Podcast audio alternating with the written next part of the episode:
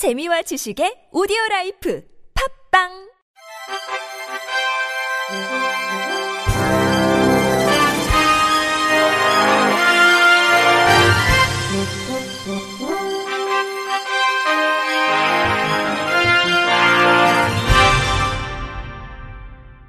청취자 여러분 안녕하십니까? 5월 12일 화요일 KBS 뉴스입니다. 방송통신위원회와 시청자 미디어재단이 시청각 장애인이 손쉽게 방송에 접근할 수 있도록 개발한 맞춤형 방송 수신기를 무료로 보급합니다. 이를 위해 시청각 장애인을 대상으로 소득 여부와 장애 정도 등을 고려한 우선순위 기준에 따라 대상자를 선정해 7월부터 TV 15,000대를 보급할 예정입니다. 올해 보급될 시청각 장애인용 TV는 작년 32형과 달리 40형으로 음성 안내 성별 선택, 수어 화면 위치 자동 탐색, 방송 화면과 수어 화면 분리 및 수어 화면 비율 확대 등 편의 기능이 향상됐습니다. 시청각 장애인용 TV 신청은 6월 5일까지 해당 기초자치단체로 하거나 시청각 장애인용 TV 보급 전용 홈페이지 등을 통해 가능합니다.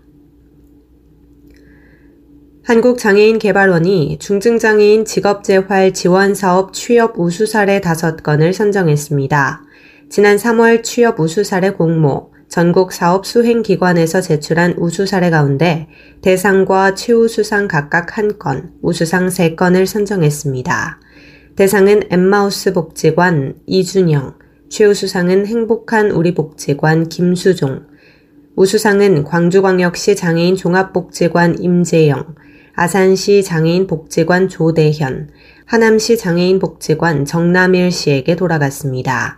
최종 선정된 취업 우수 사례 수행기관 5개소와 소속 장애인 근로자에 대한 시상은 다음 달 이룸센터에서 이루어질 예정입니다. 최경수 관장은 중증장애인 직업재활 지원 사업을 통해 취업한 우수 사례들이 더 많은 수행기관과 장애계 현장에 확산돼 취업에 어려움을 겪는 중증 장애인의 일자리 저변을 확대하는 계기가 되길 바란다고 전했습니다. 국립재활원이 보조기기 사용인식 개선 등을 위해 보조기기 사진 UCC 공모전을 개최합니다. 올해로 9회차를 맞는 공모전 제목은 보조기기와 함께하는 나눠 우리로 공모 주제는 보조기기의 사용 가치, 추천 보조기기 및 활용도 향상 경험 사례, 보조기기 사용자 존중 및 사회문화적 차별 해소 내용 등 보조기기와 관련된 자유주제를 선택해 사진, 영상으로 자유롭게 표현하면 됩니다. 참여 대상은 대한민국 국민 누구나 개인 또는 단체로 참여할 수 있습니다.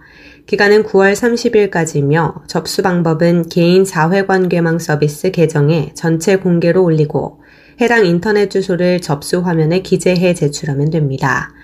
제출된 작품은 내부 및 외부 심사위원회 심사와 국민심사위원회 온라인 표절 심사 및 투표를 거쳐 보건복지부 장관상, 국립재활원장상 등 총 30팀을 선정합니다. 결과 발표는 10월 국립재활원 중앙보조기기센터 누리집, 개별 연락 등을 통해 안내할 예정입니다.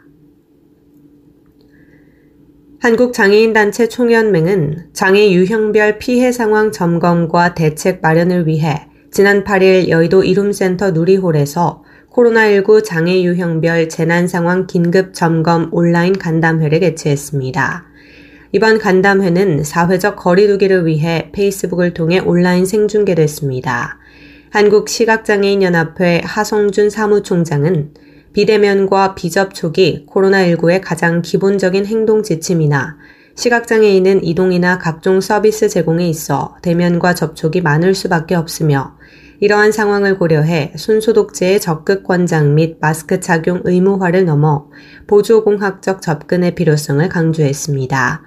이어 확진자 관련 정보 등 쏟아지는 정보에 효과적으로 접근할 수 있도록 모바일 및 웹사이트 접근성 개선 등이 속히 이루어져야 하며 진단 및 치료 과정에서 장애인이 차별당하지 않도록 배려하는 노력의 필요성을 강조했습니다.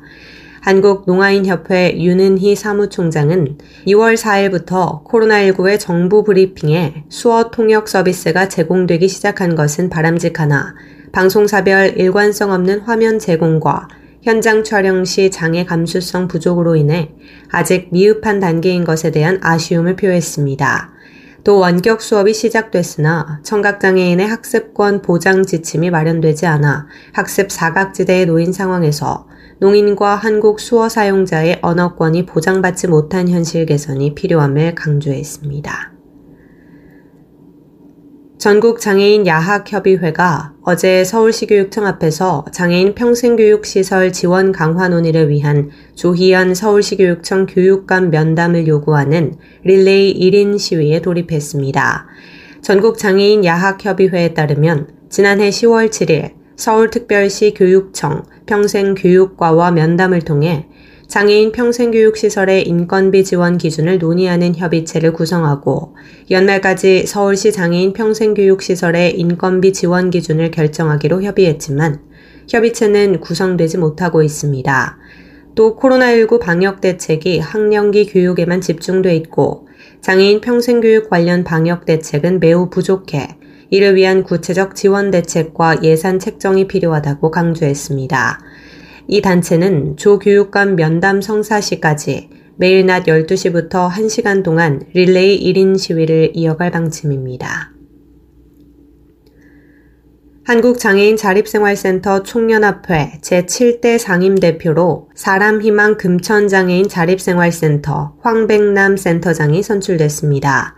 황백남 신임 상임대표는 자립생활 20년을 맞이하는 작금에 있어 우리의 한 자연을 장애인 당사자가 사회 시민으로 인정받도록 지역별 당사자 조직을 강화하고 자립생활 우산 조직으로서의 위상을 확립하기 위해 단체 간 협치를 이루고 당사자 세력화를 넘어 현장 정치 세력화를 위한 장애인 당사자 단체와의 연대 추진, 그리고 국내외 정책 교류를 통한 정책 개발과 보급에 주안점을 두고 한자연의 활동 역량을 자립생활 운동으로 넓혀가고자 한다고 소감을 밝혔습니다.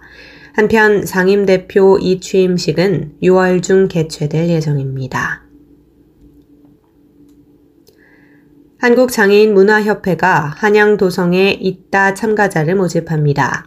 한양도성의 있다는 전문 문화 해설사와 함께하는 한양도성 낙산구간 순성 프로그램과 장애와 비장애 아티스트가 함께하는 소통 콘서트를 통해 한양도성의 새로운 이슈를 각 회차마다 다양한 볼거리, 즐길거리를 제공할 예정입니다.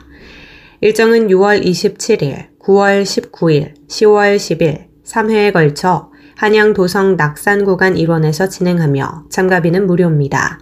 프로그램 참가는 장애인 누구나 6월 12일까지 한국장애인 문화협회로 접수하면 됩니다. 끝으로 날씨입니다. 내일은 전국이 대체로 맑은 가운데 강원 영동 지역에 강한 바람이 불겠습니다. 내일 아침 최저 기온은 6도에서 14도, 낮 최고 기온은 18도에서 26도가 되겠습니다.